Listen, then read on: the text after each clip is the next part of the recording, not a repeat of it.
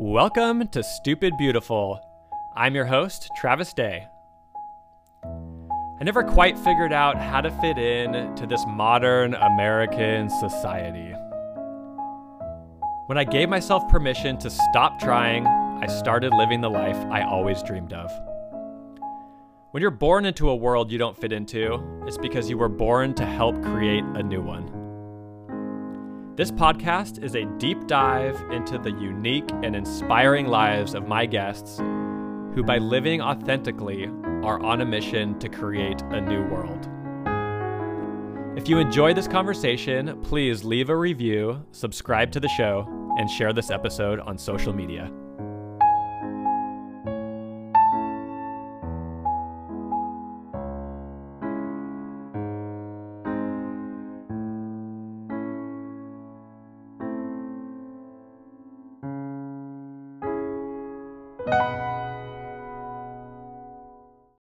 Okay, welcome everybody. I have with me a very special guest today, Mister Seth Brubaker. Welcome to the show. Thank you so much for having me, Travis. I'm uh, really excited to be here. Awesome, awesome. Um, so we go back to the days of opening Shade in Redondo Beach. It is a hotel on the water, and we were both working at the restaurant. Um, We in the trenches, as it were. Yeah, service industry warriors. For sure, that was my first restaurant I've ever opened, and I, it was actually a blast, a, a ton of work, but I had so much fun. And um, a big part of the reason why I had so much fun was you, sir, and your absolute God, craziness and reckless abandon. Just, I feel like you're just the you're such a good candidate for the podcast because you just fucking own who you are, and you are just a wild man, and it was so much fun.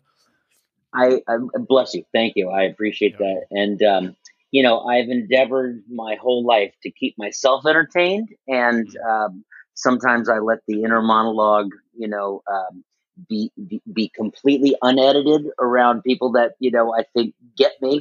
And, uh, and you're definitely qualified. We had a great, we had a great, uh, a crew there, as with, As with yeah, most things in life, you know, all the great combinations of, of of people that you're around, it's very fleeting. And I've gotten to a point in my life where I realize that. Mm. And when I'm, you know, mm. when I'm in it and I just recognize, I'm just like, I'm just going to savor this like it was a, a brilliant meal, you know, uh, because those mm. those times are fleeting. Like the, those yeah. special people that come into your life that make an impression um, and that you're around and that you have like a simpatico with, and you know a a, a great uh, a great synergy and chemistry. Those things are very fleeting. So uh, I'm, I'm wow. thank thankful that we yeah. got to uh, hook up, man. For sure. And what you know, what great what great advice right at the beginning. Um, you know, I, I'm a believer that that people we need in our lives sh- show up for us. Um, but to think of think of them as fleeting and really savoring each moment with. with the people in our lives. Like, wow, what a, what an awesome thought that is. And, uh, for sure. For makes sure, me want to yeah. be more, be more present and thankful ar- around the people I'm, I'm enjoying being around right now. So right on. Love, love and that. You know what? Um, I was having this conversation last night, and, um, uh, one of the major takeaways of our experience with the pandemic in two thousand twenty in a nutshell really has, I think, been universal in most people I've spoken to about, really, really forcing a perspective, really, really kind of distilling what it is that is important to you, mm-hmm. and like um, framing that against, you know, how you see yourself, right? You know, so many people get get caught in that tr- uh, that that cycle of, uh, you know, let's let's uh, um, eat. eat, sleep, work, and try to get the newest, shiniest thing, and um, listen yep. to, and they just rinse and repeat, you know, and they never really question anything, or, you know, they never really appreciate, um, you know, the things that they already have. It's, it's kind of like, yeah. or the know, people are, in their lives. Oh, for sure. For sure. That, and that goes with it too, because, you know, everybody else is on their own trip too. You know, a lot of people are, are kind of just, uh, um, head down and, and hunkered into trying to, you know, like the great uh, all, we all were. Yeah. John Lennon, you know, he says, uh, you know, life, it's that thing that happens to you while you're making other plans. Yeah. Yeah. Well, was that not society? I mean, it, talk about silver linings. I think that might be the biggest one of all, is that we were just on this constant loop of, yeah, put your head down, grind it out, work yeah. it out, more, buy the next more, thing, more, more, more. more. Right. And I don't, we would have never woken up if it wasn't for this pandemic. Absolutely. I mean, I don't, I don't think Absolutely. anything else could have done it. So yeah, yeah. all my um, esoteric, new age, spiritual, you know, uh, sources that I, you know, check in with and listen to. Okay. Well, let's, um, before we go in, into that, so. let, let's, talk a, let's talk a little bit about you, who you are, uh, okay. and, and how you ended up with these esoteric spiritual shit that you're into. Um, yeah. So who, who are you? Well, my name is Seth Brubaker. Um, I, uh, I was born in Canada uh, while my dad was evading the draft in uh, Vietnam. But don't worry, he's he's spent his life, uh, uh, you know, creating a whole different persona. But um, I grew up in, in Florida, um, and uh, Florida's a crazy place. And I, I like to say I successfully escaped Florida. I had to do it twice. Um, but I um, I experienced mania. Um, I always knew that I was basically kind of wired differently. You know, I had kind of a different way of relating to people, and the real, like my mind just worked differently um, than when did than, when, than did, when did you notice that? Well, um, early on in school, like second grade or so, I um, tested really high uh, for uh, placement and stuff, and it was placed in a you know gifted children's program, and you know I was able just to really like um, uh, utilize my um, processing and memory and attention to detail. Really, in retrospect, Travis, it was to make people like me. It was to make the the teachers like me. It was to, to make my, you know, my parents happy, and to make, uh, you know, uh, like, you know, early on I found that, you know, people love to laugh. So I, I felt as if that was a, a muscle that I just created, all in the, you know, um, effort, but be it self-conscious or uh, subconscious or consciously, just to get to people to like me. But it, it was yeah. really kind of like utilizing what I had at hand. You know, had it, had I been just a, you know, a, you know, a great natural athlete, maybe I'd, I'd, I'd have gone that route, but gotcha. So very early on, but it, was it your, didn't be, it was your brain. Cause you're a, you're a brilliant guy. You come off as very, very intelligent, and you have a way with words, and you could talk, you know, forever. Um, but you're just, you're just, yeah, I mean, the stories that came out of you when we were working at in, at the restaurant, I could have sat there and just listened, because you just had this like brilliance just like flow out of you at the most random times. And you're, I'm just like, wait, what the fuck did you just say? Like, like repeat. I feel like so. I, I didn't realize that I was spending an entire lifetime um, backlogging stories to be to become a writer until about nine years ago, when I started working with a with a uh, a writing partner. And then it was just like, all these random uh, stories and all these random sayings and these things that I observed, and I have a, you know, I have a pretty good memory. Like, I was able to access those things and and utilize them for writing. So I was very, um, very pleased that I didn't go through all those ridiculous, uh, you know, uh, uh, harebrained and uh, s- uh, self-defeating uh, sort of uh, exercises for nothing. I, at least I have something to draw upon, you know, for artistic uh, yeah. uh, inspiration. So you felt, so you felt that early on, you, you figured out how to use it to get people to like you. Um, I think so. I think that was early, definitely, that was just definitely something that, so, you know, I had a kind of interesting um, upbringing. My, um, uh, like I said, I was born in Canada. My dad was up there during uh, the Vietnam era. I met my mom. She's a Canadian. Um, uh, he, uh, he got ar- arrested uh, for draft evasion, and then he escaped again, went AWOL again. Uh, and I, you know, somewhere along the line, my sister was born, and they basically got divorced when I was three.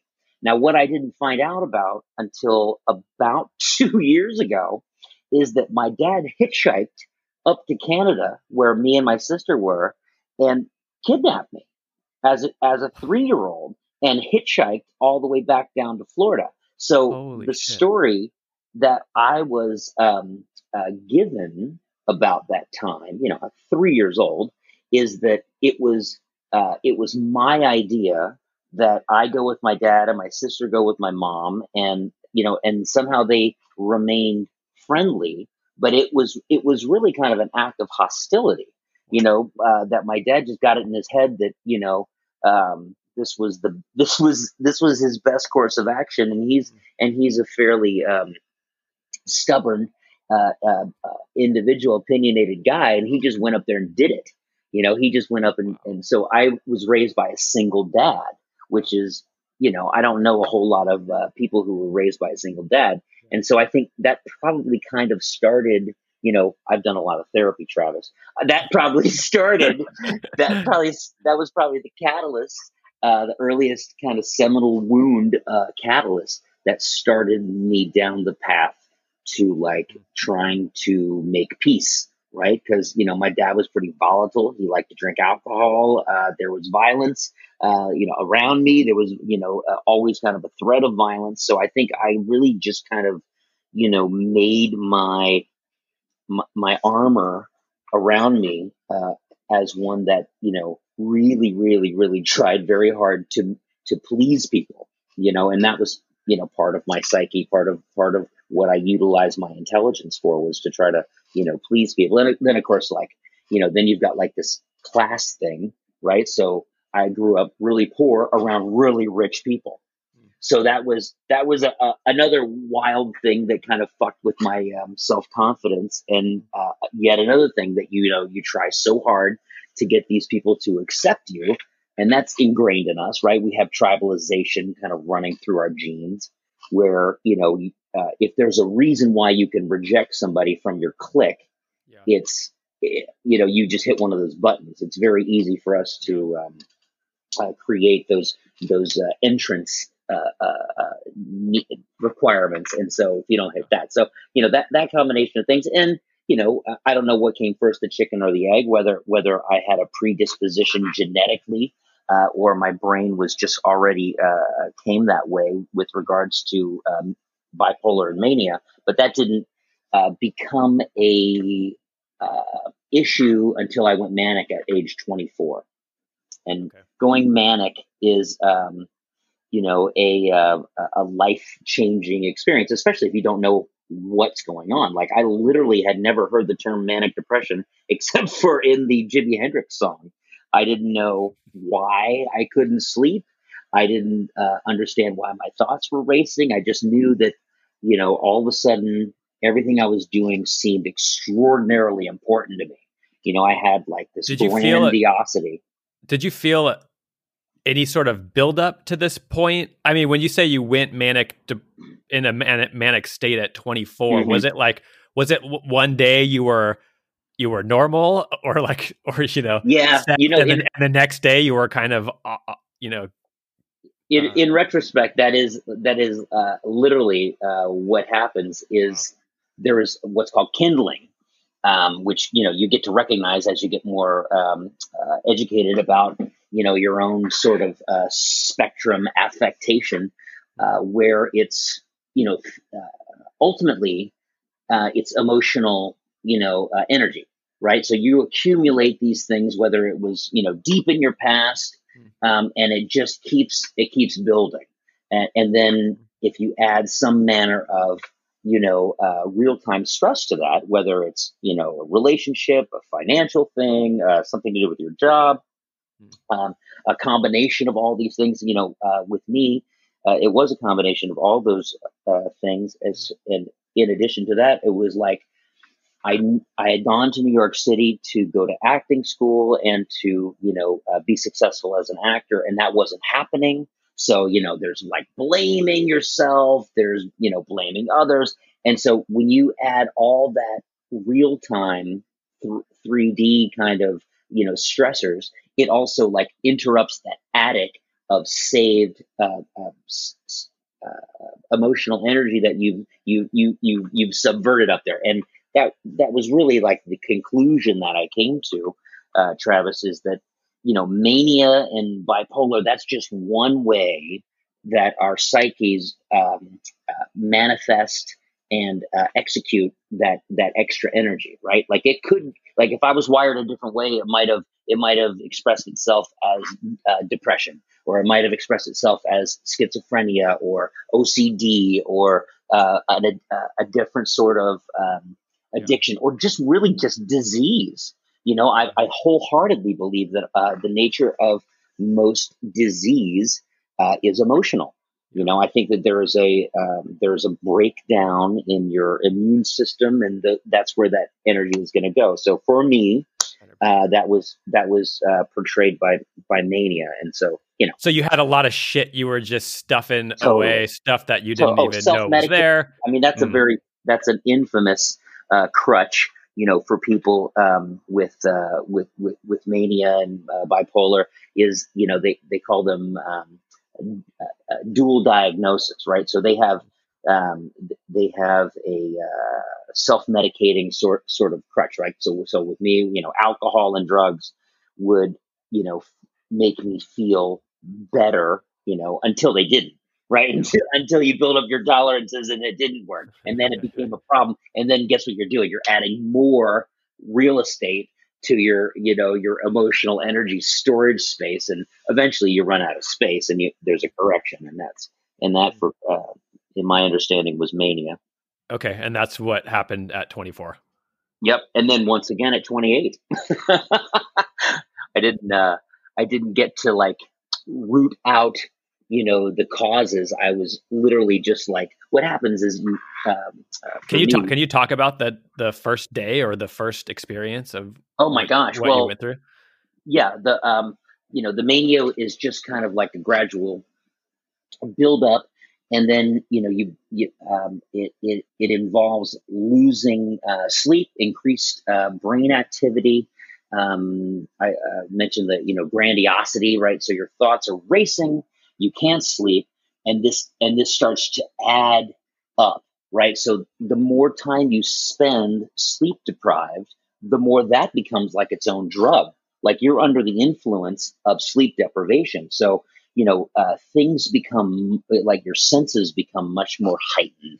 You become much more um, uh, aware of um, everything around you, and everything takes on more importance. Now, here's the thing too, is if you're aware of, or um, exposed to, or you have a, you have a, a history of, say, something important like the Bible or conspiracy theories, or, you know, um, a, a belief that, you know, goes towards like, you know, uh, important, you know, prominent families. Well, people with mania tend to uh, like, attach themselves to grandiose things, because it makes all of what it is that they're doing all that much more important, right? Because now, now you're doing it for a cause, you know, now you're, you know, you're, now you're running around trying to, um, you know, prove that you're, you know, Jesus, or you're in touch with yeah. God, or, you know, you're trying to let everybody know that, you know, the Illuminati is running the Federal Reserve, and if you just open your, and so you you you really do um, kind of lose track. I say that normally there's a line between fantasy and reality, and then after a, a certain amount of sleep deprivation, uh, it becomes blurrier and blurrier until you're like, was there ever really a line? So you're mm. you know you you end up being like, the thought becomes the action. Yeah, well, maybe, I mean, the deeper we get into twenty twenty, I feel like the line's really blurry. But...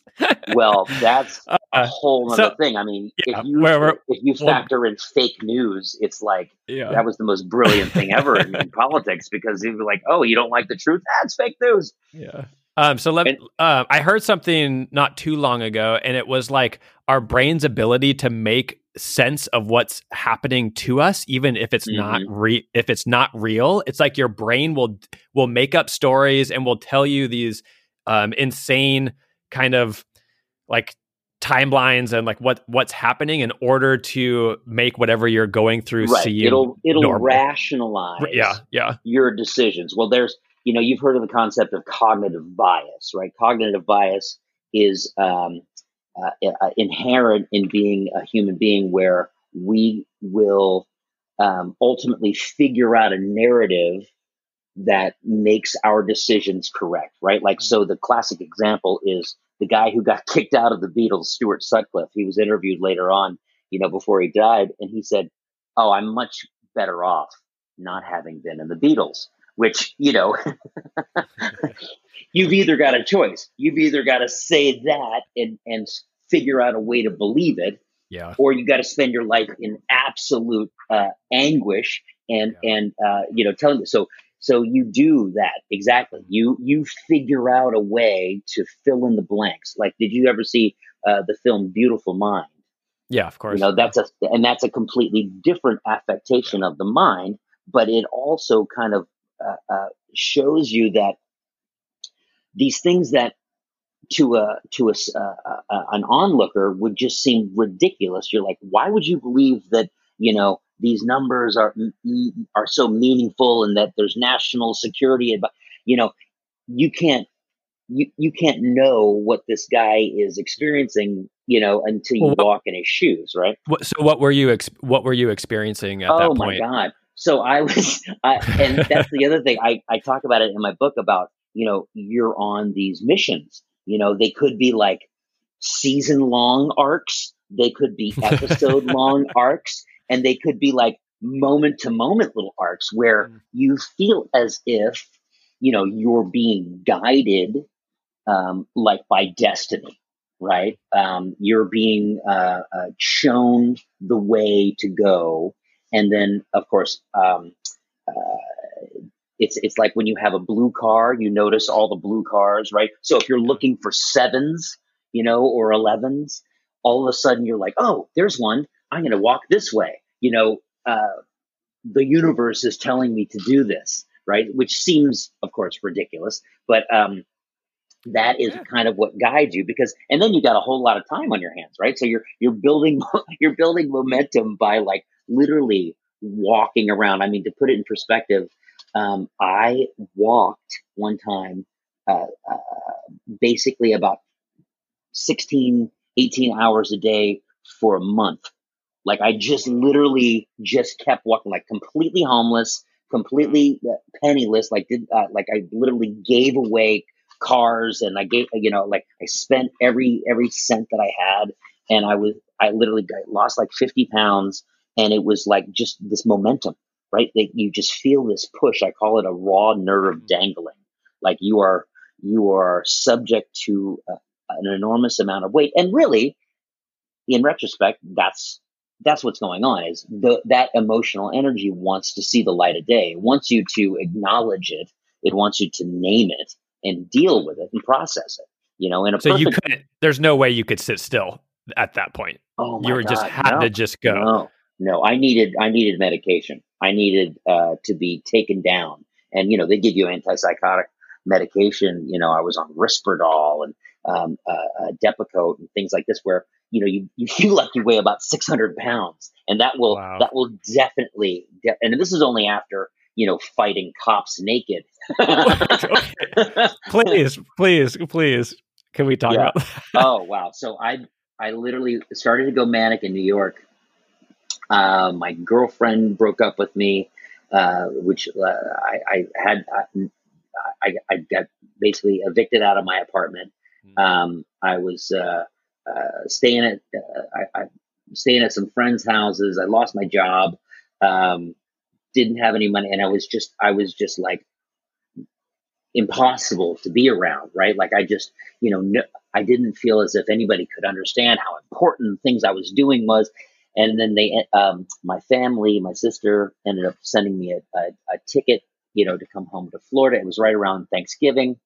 And so I went down there and I'm just a fucking mess. You know, I'm, I'm just talking all kinds of crazy shit about conspiracies and, you know, um, you know, C I A is listening to me and Russian mafia. And, you know, like I had all these, you know, random, random, random things, you know, that sounded just insane because they were, they were delusional. They were. They weren't really happening. It was, it was literally, you know, my mind just, you know, and you believe you believed connecting these dots. Oh, for sure, for sure. I, I, and but I was easily distracted too because you know you're, you know, you're up, most of it. I got to a point, Travis, where I could only sleep about fifteen minutes at a time. Holy shit. So after about three or four weeks, you know, I was, I was, I was, you know, just um, uh, brutalized. Like my psyche was just brutalized. And I ended up, you know, get uh, breaking into a friend's house and uh, staying there and uh, taking uh, her golf cart on this crazy, you know, adventure. And then the police came and I ran from the police.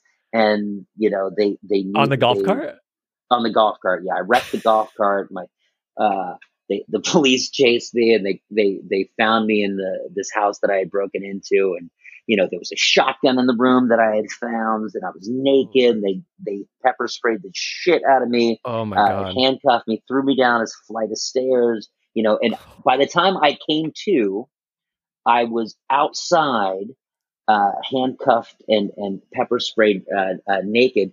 And I literally in my, in my head, I was in a war movie. Like I was so, I was so completely delusional. I felt like I was in a war movie and I could hear bullets and stuff going by. I was having hallucinations and I didn't know why I couldn't move my arms, but I'm just like literally like pushing my face against the leaves on the ground. Um, and they like basically let me languish out there for a while.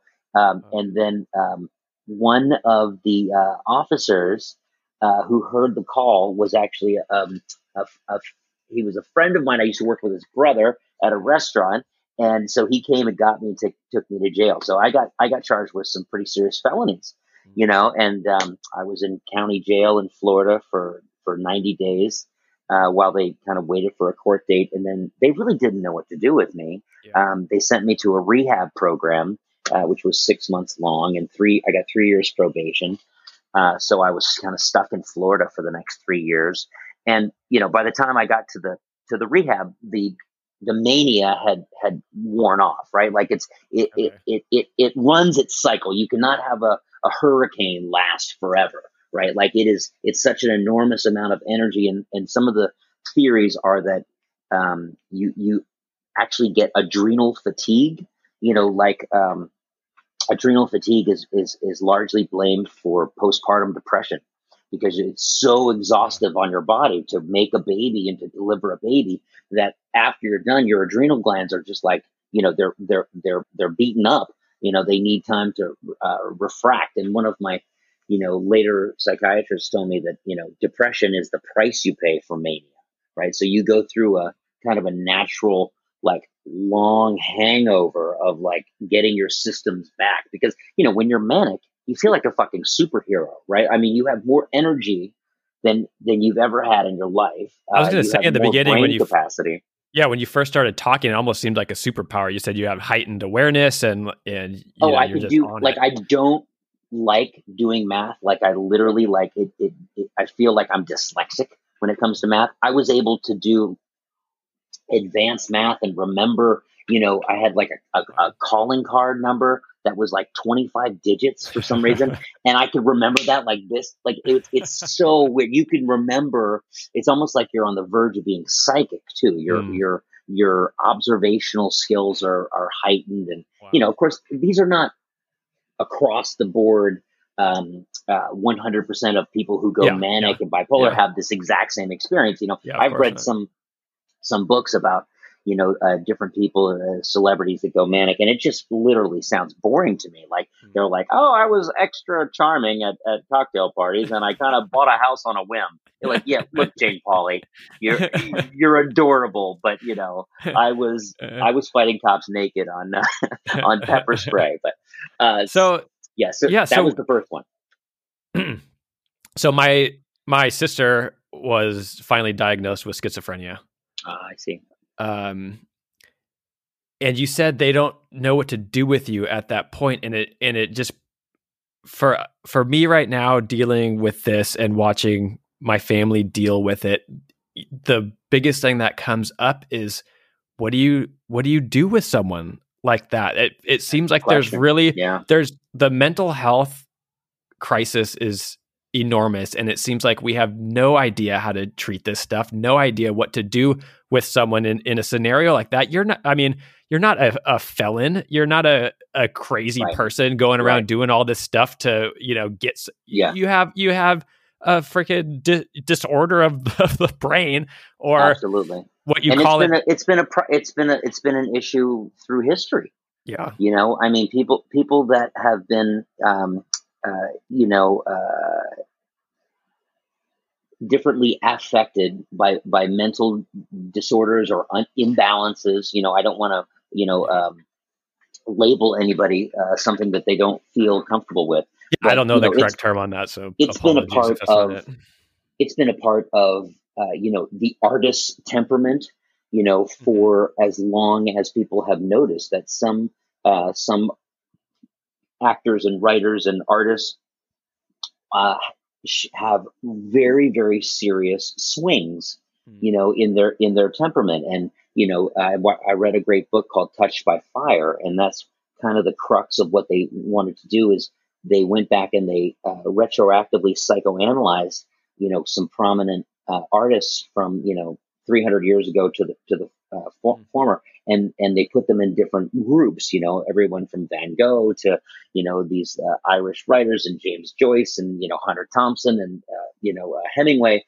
Um, and they fall into some pretty recognizable groups. And it's almost like, you know, it's a pie graph, right? Like if you've got if you've got an influx of, you know, creativity, and it takes up a huge chunk of your pie, then, you know, there's not a whole lot of other real estate left for, you know, other things, you know, where you can express, uh, you know, remorse, and you, you can be, you can be an upstanding citizen and do, do this, that, and the other thing, pay attention to rules and social cues. You know, it, it, it just gets diminished, I think. And it's, it's a fairly, it's a fairly straightforward uh, thing. You know, I mean, there's a, there's a, a huge amount of, Um, uh, evidence that uh, high-functioning uh, uh, intellectuals, you know, will fall into some of these groups, right? Where there's uh, they, you know, and then you go even further, and you know, you see you see different people on the autistic spectrum that have unbelievable capabilities, yep. and yet some other things are diminished. So, um, well, that's, I mean, that's where the society of the, you know, fit everybody in this one box just kills me, because we, you know, yeah. you look at a kid who struggles in school, who may be dyslexic, but they're the freaking brightest kid in, in the room. Unfortunately, oh, yeah. they don't fit in to the way we've structured things, you know? And right. so they just get right. Right. made Bill fun Gates, of. They, Bill Gates is Asperger's, you know, there's, mm. there's different uh, levels of the spectrum. And then of course there's, you know, um, theories abound about what that means to our species. Do we we have had an enormous uptick in uh, autistic spectrum uh, uh, children in the past twenty years, especially? And you know, one of the guys that's up for the Nobel Prize in Medicine, his paper is called "Will Your Grandchildren Be a Different Species Than You?" And his theory is that this is how our uh, D N A is expressing itself, because we are no longer uh, a hunter-gatherer Uh, uh, uh, society. We don't need all of those skill sets. What we need is somebody who can be unbelievably laser focused on three and four dimensional concepts with uh, without getting up out of their chair for twelve hours. And what do you think autistic kids can do? It's a much more quantum sort of communication process that goes on with these kids. Yeah. Yeah, I don't know about that. That seems like Right. Well, their problem I can't even com- is deal- yeah. dealing with dealing with the communication and the expectations of the people that aren't on the same wavelength and frequency. You know, do you think it could be? A, do you think it could be? Um, you know, part of the reason that's happening is because of our lack of connection and our lack of of living the way I feel like we're supposed to be living. I, I would prefer to live back in in the hunter gatherer days. Right. You know. Right. And, and, that's, it, and there's going to be a place for all that. But, yeah. you know, the, the the kids that are leaning that way yeah, I, are I understand be the ones saying. That figure out the next really important, you know, platforms in which to, to place uh, uh, the next uh, level of technology, the next level of expression. I, I truly believe that there's a, there's there's a much more complicated uh, ways in which to intuit what it is that they are actually doing. You know, I think that these kids definitely have a lot more. And as far as like, yeah. you know, society dealing with it, society deals with yeah. things that make them uncomfortable. right? They they don't necessarily deal with things um, well, what uh, it, for the betterment of the individual, right? Like, no, of course not. So what what did they do with you at that? Well, they just after they you, just, yeah.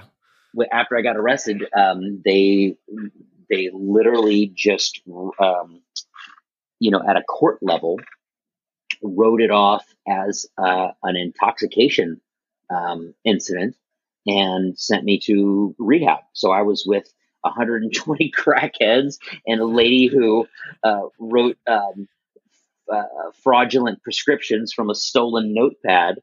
And then, um, you know, a couple of just like straight up hobos that were winos. Like, so I didn't, I didn't fit in there either, man. Holy and, shit, dude. Talk, yeah. Can you talk about that for how long were you there? Oh my God. Uh, I was there for six months. Holy um, shit. In, in Jensen Beach, Florida, at a program called CARP. And, um, you know, uh, it's so funny. I, I was, I was part of this video log program uh, during quarantine, and it was a daily check-in of, you know, what's going on with you and how you're doing. And you were, you were, you were to have a goal. And um, about three weeks into this uh, eight-week uh, exercise, uh, an old friend of mine um, uh, died. And I heard got heard word that he had died, and he had had, you know, me- mental issues and addiction issues. And he ended up, you know, dying. He was, he was homeless. Um, and it was, you know, it was, it was heartfelt. And he was such a, He was such a very um, uh, interesting and uh, well-loved guy, especially by, you know, the people that went to high school with him. I think it kind of peaked in high school because, you know, that was where he was, you know, uh, having the most, the most fun. But I changed my goal of the video log. I changed, I, I started to write a book because I, I was inspired by, you know, this experience with John. So I met, I met up with this guy in jail, and he was the very first one, because he had already been through about eight rehabs, you know, by the time that, you know, uh, uh, we, we met up when I was twenty-four in county jail. Um, and he knew about bipolar, and he was the first one to say those words to me. Mm. You know, he's like, oh, you're experiencing, a, you know, you experienced a manic episode, because I told him exactly what happened. He's like, yeah, this is textbook. And so, uh, you know, I started to educate myself, you know, based on him. And funnily enough, I ran into him again when I was twenty-eight out in L A, Uh, he, uh, when I was manic again. And that was, you know, by that time I, I knew what to say. So you didn't get thrown in jail. You got thrown into the, you know, the, the, uh, psych, psych ward. Gotcha. So, okay. So you're, so you went to rehab, you, you got out of rehab, got out of uh, rehab. I had, I had did your uh, li- three years probation. So I just basically went back to, you know, I, did you I go went back, back to work? Did your life get back? I to did. I just, okay. I worked, uh, I worked in the, uh, carp, carp, as a carpenter, as helper, you know, in the Keys. And, you know, I continued to self-medicate because I didn't feel as if what they were telling me about twelve steps really resonated with me. Um, I didn't get any kind of therapy. I didn't, uh, get any kind of, I didn't do any kind of work, uh, that had to do with looking for and identifying the things that were driving my, you know, fear, anxiety, and, and, and, yeah. you know, did, emotional. Did they think it was just a drug problem? Did they know what, did they tell you what it was? Did they have honestly, recommendations for honestly, you? Or? Travis, they didn't really give a fuck. They didn't know what to do with me. And, um, uh, in Florida, the number four industry is corrections. So, Uh, building and maintaining prisons and keeping people on probation is a huge business, is a huge, huge business. And, um, you know, it's not connected to mental health per se. Um, there's, you know, there's different uh, uh, ways that those things are connected to government programs like S S I and disability and things. But, you know, for the most part, they're just going to, they're just going to lump everybody together. It's kind of like, you know, did you know that L A County Jail is the largest mental health facility in the world? Mm. They have they have uh, a bug wing, is what they call. You know, they have a mental health wing, and I, I at last count I heard it was like two thousand people in in L A County Jail, and of course, you know, you're treating them like prisoners, but they're you know they're people with pronounced uh, problems. Ugh. So, oh God, that makes me sick. I mean, and and talk, you know.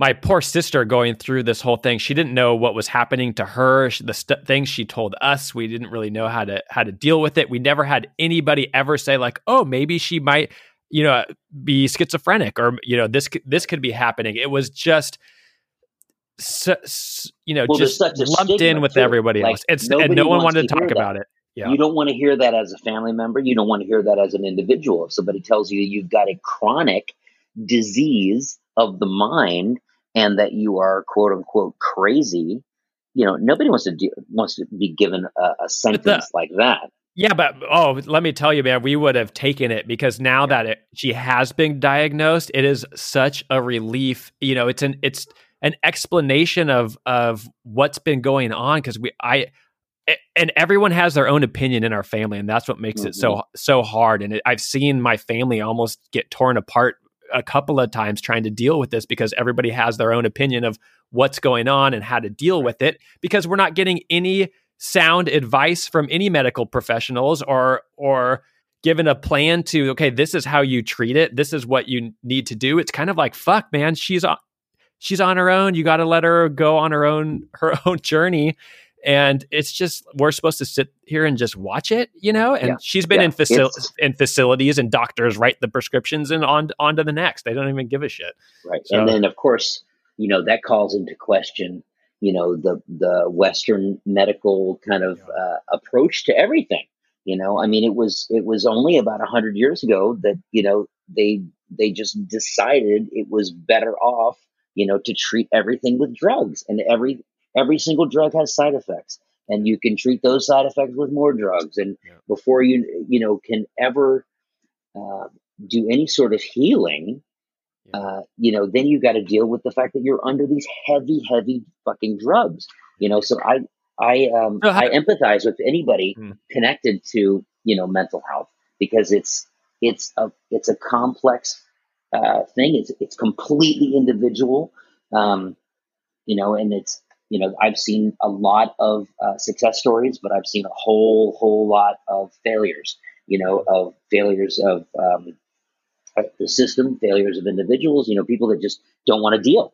You know, I was talking to this kid yesterday, and um, uh, it was a friend of a friend, you know, through uh, Facebook, put me in touch with this kid who's who's having a manic episode. And I just talked to him as, as well as I could, you know, for a couple hours about, you know, relating you know, my experience to him and what I had learned and how it is that I came out the other end and what I do for self-care, you know, and, and uh, trying to impart upon him that, you know, as, as horrible as it feels to be in that kind of cycle, there's a possibility of getting out on the other end. You know, as long as you give somebody hope, you know, they will go along for a pretty crazy ride, right? They'll, That, you know, as long as you feel as if there's there's they have motivation and morale and momentum, yeah. that there's a possibility that they're kind of come out. You know, I mean, yeah. Robin Williams killed himself because the doctors, you know, basically told him what was going on with him was just going to get worse. You know, he was going to he was going to lose more and more and more of who he was. And, you know, ultimately, you know, that's what I believe. He, yeah. You know, he he t- he took like his. Uh, the best day that he had where he could function his best. And he just like, you know, solved something and did it, you know, empowered himself to do that. But it's, you know, uh, people who are young, people who are dealing with these, you know, very, very scary sort of prognoses. Um, they need to know that it's, yeah. it, it's something that can be handled. It can be something that's, that's going to work.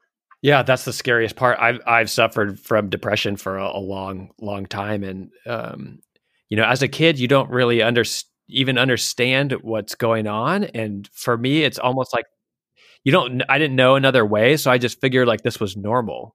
You know, right. like oh, right. it must be normal to feel like shit for a week straight and not want to yeah. do anything. And right.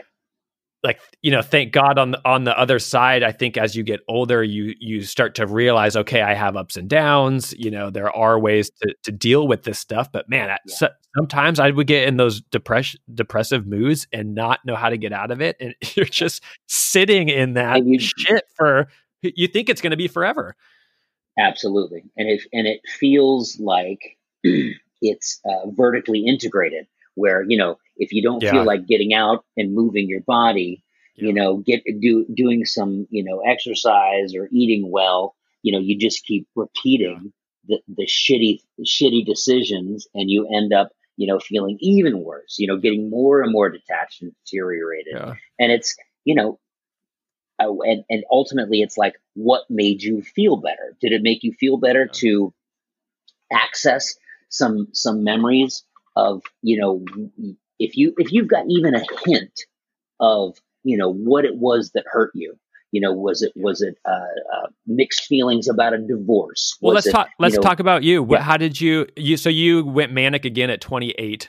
Yes. Was that episode as, as pretty similar to the first one, or? Oh, yeah, it was, um, it was even more, uh, prolonged.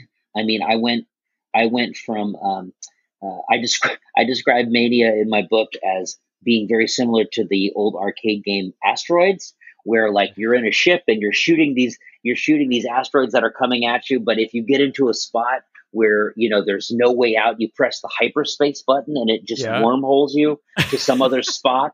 And it might be even worse, but it might be better. Well, okay. Mania was my was my my my hyperspace button. It, I went from Florida to L A, from uh, L A. Uh, down to Saint, uh, uh, Long Beach, to Vegas, to L A, to Mexico, and then to Washington. And I was just tear-assing everywhere, spending all the money. I had, I had wanted to move, you know, out to L A, you know, now that, that my uh, probation was, was over. And, uh, you know, I had all these plans, you know, stay with friends, get a job, yada, yada. But, you know, I started to push uh, the kindling, and stupidly didn't know um, I was uh, I was dabbling with oral um, uh, uh, what do you call those uh, steroids uh, because I wanted to get my body, you know, where I thought it, it should be to be, you know, uh, actor ready, right?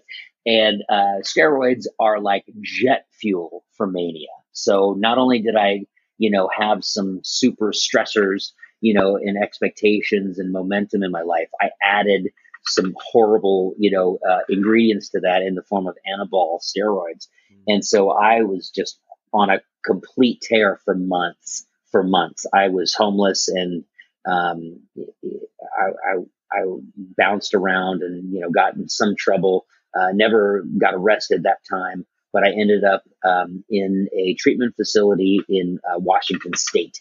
Uh, in uh, in Seattle, first fifty-one fifty again, and um, you know, ended up uh, staying up there in a in a um, a mission. Uh, I stayed in, I stayed in a couple different missions. Um, you know, when you're when you're homeless, you can find a bed um, if you follow the rules. Uh, staying at like Salvation Army missions and stuff, and it was uh, it was very colorful. You know, I met lots of interesting people, had lots of interesting adventures, probably put a whole lot of mileage on my body. Um, and once again, lost like sixty pounds just by, you know, walking around, you know, interacting with people. And uh, by the time that, you know, every, the dust settled, you know, I was up in uh, Washington State, and li- I ended up living there for about a year. But um, yeah, there was um, a very similar cycle. Of, okay. of kindling and build up. And still, when I got got through with that, I didn't make the um, connection uh, to access, you know, uh, that emotional energy that, that was bothering me. I didn't make the connection to uh, stop self-medicating. You know, I was adamant in the fact that I thought that I knew what I was doing. Yeah. And um, how did you, you know, how did you figure that out? When did you start? Uh, it wasn't until I met my uh, my wife. Um, I met her when I was uh, thirty-one. I had moved back uh, to L A, and um, she had had some experience, you know, with people in her life with uh, with with addiction issues and people with, you know, mental issues. Um, and so, you know, kind of, it was like the first time in my life, Travis, where the stakes were higher than just me. Right. Because when I met her, she had a little three year old boy who I just fell madly in love with, both of them at the same time. Uh, his dad had never been in the picture. And um, I really felt as if um, I needed to take stock you know, and, and um, so I, I saw a therapist, um, uh, eventually, you know, understood that I could, I could not drink socially. I could not, you know, do drugs, you know, on uh, recreationally. It was just not something um, that fit uh, what I wanted to accomplish, which was be a, be a husband and a father. And, you know, we, we got together and we got married, and I adopted her, her son, Jack, who's now mine. And um, then we had another baby, you know, uh, within a year of getting married. And, you know, I mean, it's been difficult to figure out um, the the kind of uh, the signs that I need to address things. And, you know, having a partner that doesn't take any shit, having a partner that, you know, is ruthlessly uh, in pursuit of, you know, truth and um, uh, making you completely uh, own who it is you are and what it is you're doing, changed, you know, change, change who I am.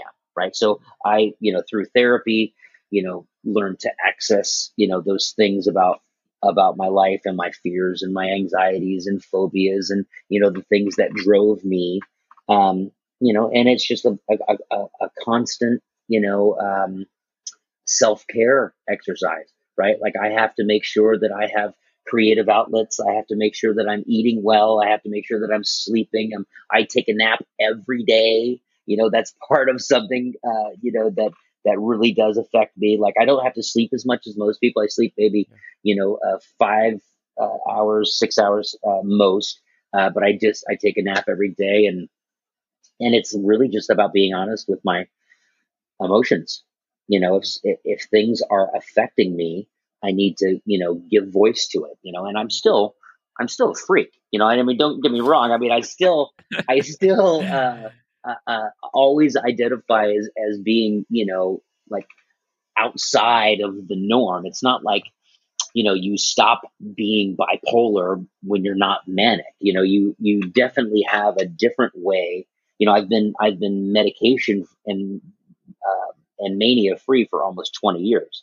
Right. Wow. So it, it is definitely, it is definitely working, uh, for me, but n- not every single day of that twenty years has been a, you know, Uh, fucking rainbows. You know, I mean, I have, I have had days where, you know, I, I have felt really shitty about myself. I have felt days where I felt very angry, you know, and, and it's just, it, um, my, my tact is to try to lean into that stuff and yeah. to be honest with it and, and process it as, as organically as I can. And, you know, if I can, if I can do that without self-medicating, which makes it, makes it much worse for me, um, it is, it is a huge win. Beautiful.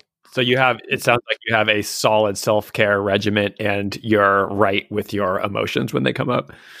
It is, it is, man. And, you know, um, I've been lucky enough to be, um, uh, around some, some great influences, you know, and, uh, different things that I've, I've tried that do, uh, work for me as far as, you know, meditation and spirituality and, you know, uh, Uh, dietary kind of regulations. And, you know, I'm not saying there's a one size fits all.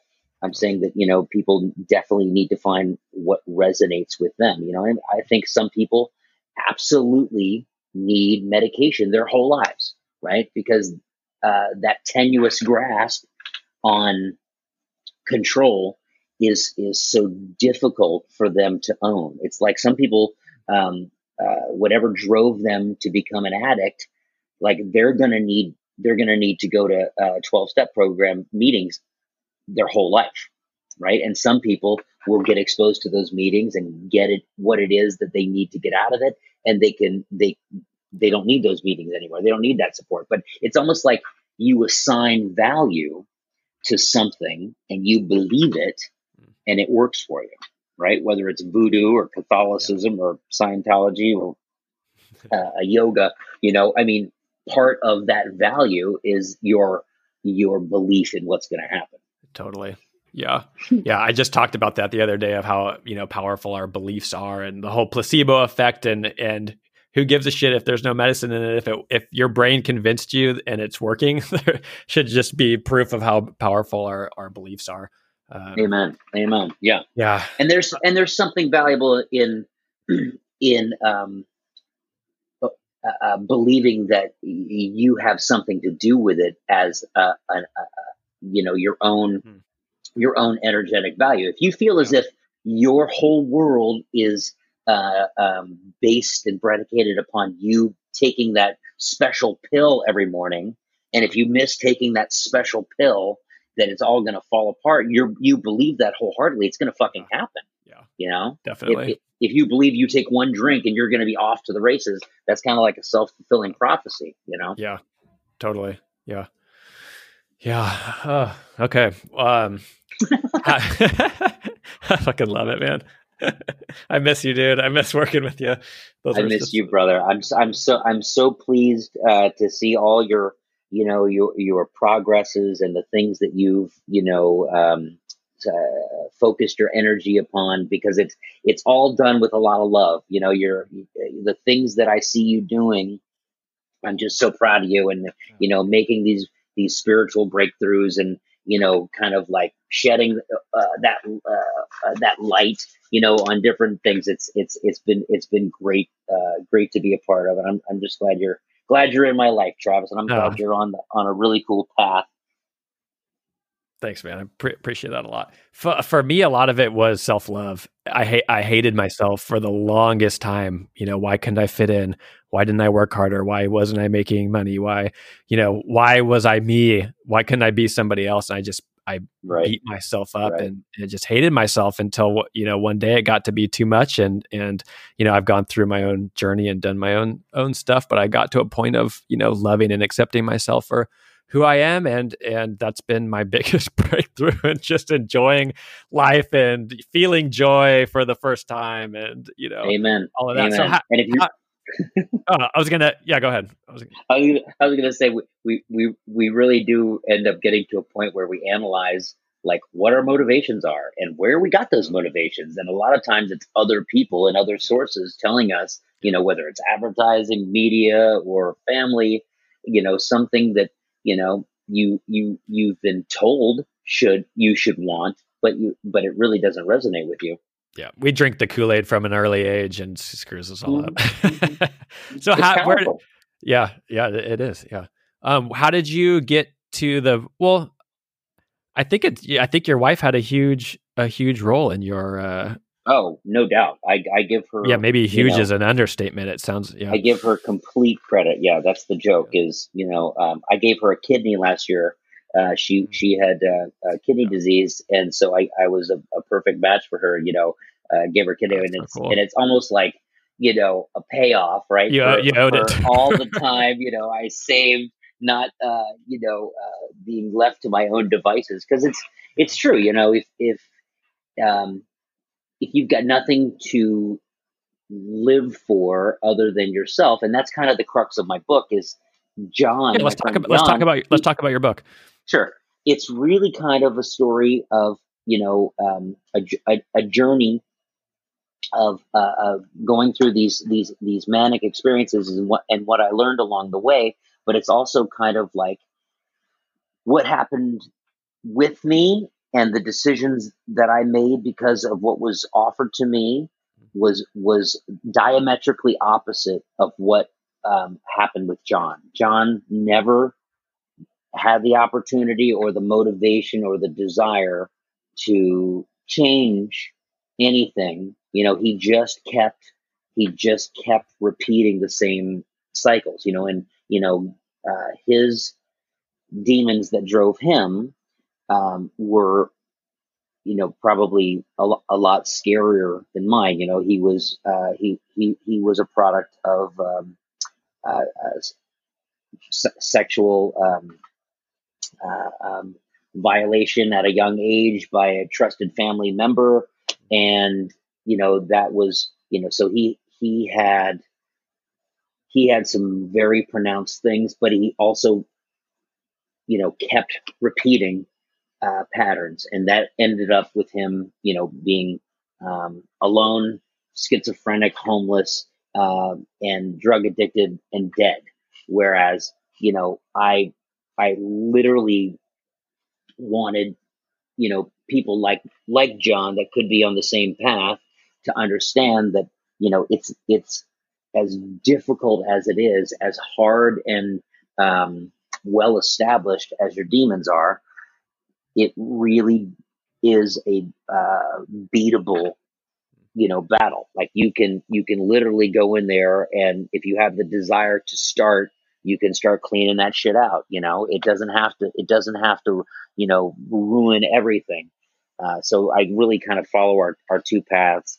Yeah. Um, and then, um, you know, hopefully uh, all, all I really um, hope to do is to, you know, give people, you know, um, a, a story that they can relate to if they're going through something, or if they know somebody who's going through something similar, uh, and just give them some hope, you know, and spread some compassion and empathy for what they are going through, uh, and try to at least show it what has worked for me. You know, I don't, I don't know that it's going to work for everybody, uh, but identifying, you know, the, the, the, the pain, you know, uh, examining it, because something crazy happens when you go back and you examine yeah. the things that, um, you know, happened to you, is you realize that you've just re- been repeating a story yeah. to yourself. And you, when you really go through those, those annals of memory with, with a bright light, you see the details, and you see, you know, well, maybe, maybe I wasn't the hero or the victim. Maybe I was, you know, um, uh, doing things in this way. And, you know, maybe I should, you know, make a lot of apologies, and maybe, uh, maybe I'm actually, I, I think that the people involved, uh, kind of fucked me over, and they were fucking selfish. And, you know, you see it with fresh eyes, because, you know, we're, ch- we're constantly changing, yeah. you know, our, our cells, our cells are replenishing. We're not the same person that we were when we were, you know, in initially hurt. You know, we're not the same person that we were when we went through some experiences. And we're also not the same people we were when we made fucking goals for ourselves when we were twenty-two and twenty-three years old, and we thought what we knew what we wanted to do with our life. Well, you can trade your heroes out. You can trade what it is that you want your, your story and your dream to be.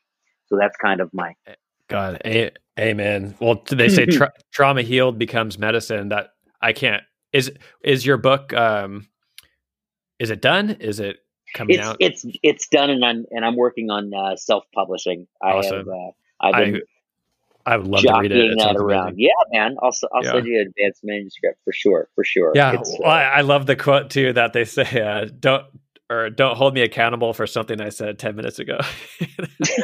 Because it's so true. We're cha- we're constantly changing, and yeah. you know, if you think do you about know, it, you um, can... do you know biologically the only cells in your body that don't change? It's um, the the cells that form your iris and the deepest part of the um, uh, uh, aorta in your heart. So isn't that very telling? Every single thing on your body completely changes, but the way you see things and the way you feel things in your heart, those things stay. Wow. From the time that you're a you know you're a yep. fetus. I yep. just thought we thought that was so cool. That's awesome. Right on. Ah, oh, beautiful, man. That's, that's all right, brother. So cool. I, I really, really, really enjoyed talking to you, and I wish you the most success of everything in, in all facets of your life, including this podcast. I think you're you're onto some great stuff, man. You. Oh, thank you so much, Seth. I, I quickly, before you go, why don't you just tell people what, what you're doing now? I mean, we didn't even touch on your acting. You're you're oh. such a passionate actor. Um, you're filming or or recording some stuff tomorrow, I think. Yeah, yeah. Um, I've got, a, um, I've got a, somebody recommended me for a thing tomorrow, and it's a um, a, a life coach, uh, a guy named Jay. Uh, uh, uh, God, Shelton. No, my gosh, I'm gonna I'm gonna murder his name. But he is. Uh, it, it is a small, uh, a small little miniature film, and it's kind of like done for um, uh, educational purposes. Oh my gosh, I can't believe I can't I forgot the guy's name. But um he's probably not gonna listen. So Jay Shetty, S H E T T Y. He's got thirty-five thirty-seven million community between his uh different he used to be a monk, and he wrote a he wrote a book uh about thinking like a monk. Um but it, he sounds like an interesting guy. And it's a it's a great script. I, I, I like the script. So yeah, I'm I'm acting. I'm trying, you know, actively to um write screenplays and do other things with writing. Uh, but that's it. You know, in the meantime, I'm uh, uh, help, helping my uh, my wife and my family and working at restaurants and, you know, the, the usual hustle. Well, you're just, I, I mean, Seth, you're always going after your passion. You're just such an open, open book and, and willing to share your experience and help heal people. And you're just an amazing guy. So thank you so much for being, being here. Back at you, Travis. Appreciate Got it, man. Mad love for you, brother. See you mad soon. Love, Sethy. All right, bro. All right. Thank you. Take care. All right, bye.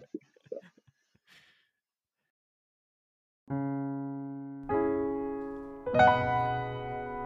Thank you all so much for listening to Stupid Beautiful. If you enjoyed this episode, please share it with your loved ones and maybe that cousin that you just can't stand. The most transformational experiences of my life have all started with the conversation, and I'm so grateful that you are here with me for this one. If you resonated with what you heard today, head on over to iTunes and leave a five-star review. It really helps expand the reach of this podcast. To stay connected with me, you can follow me on Instagram at travis dot day. As always, sending you my love, and more importantly, giving you permission to forget the reality you've been sold and start creating your own.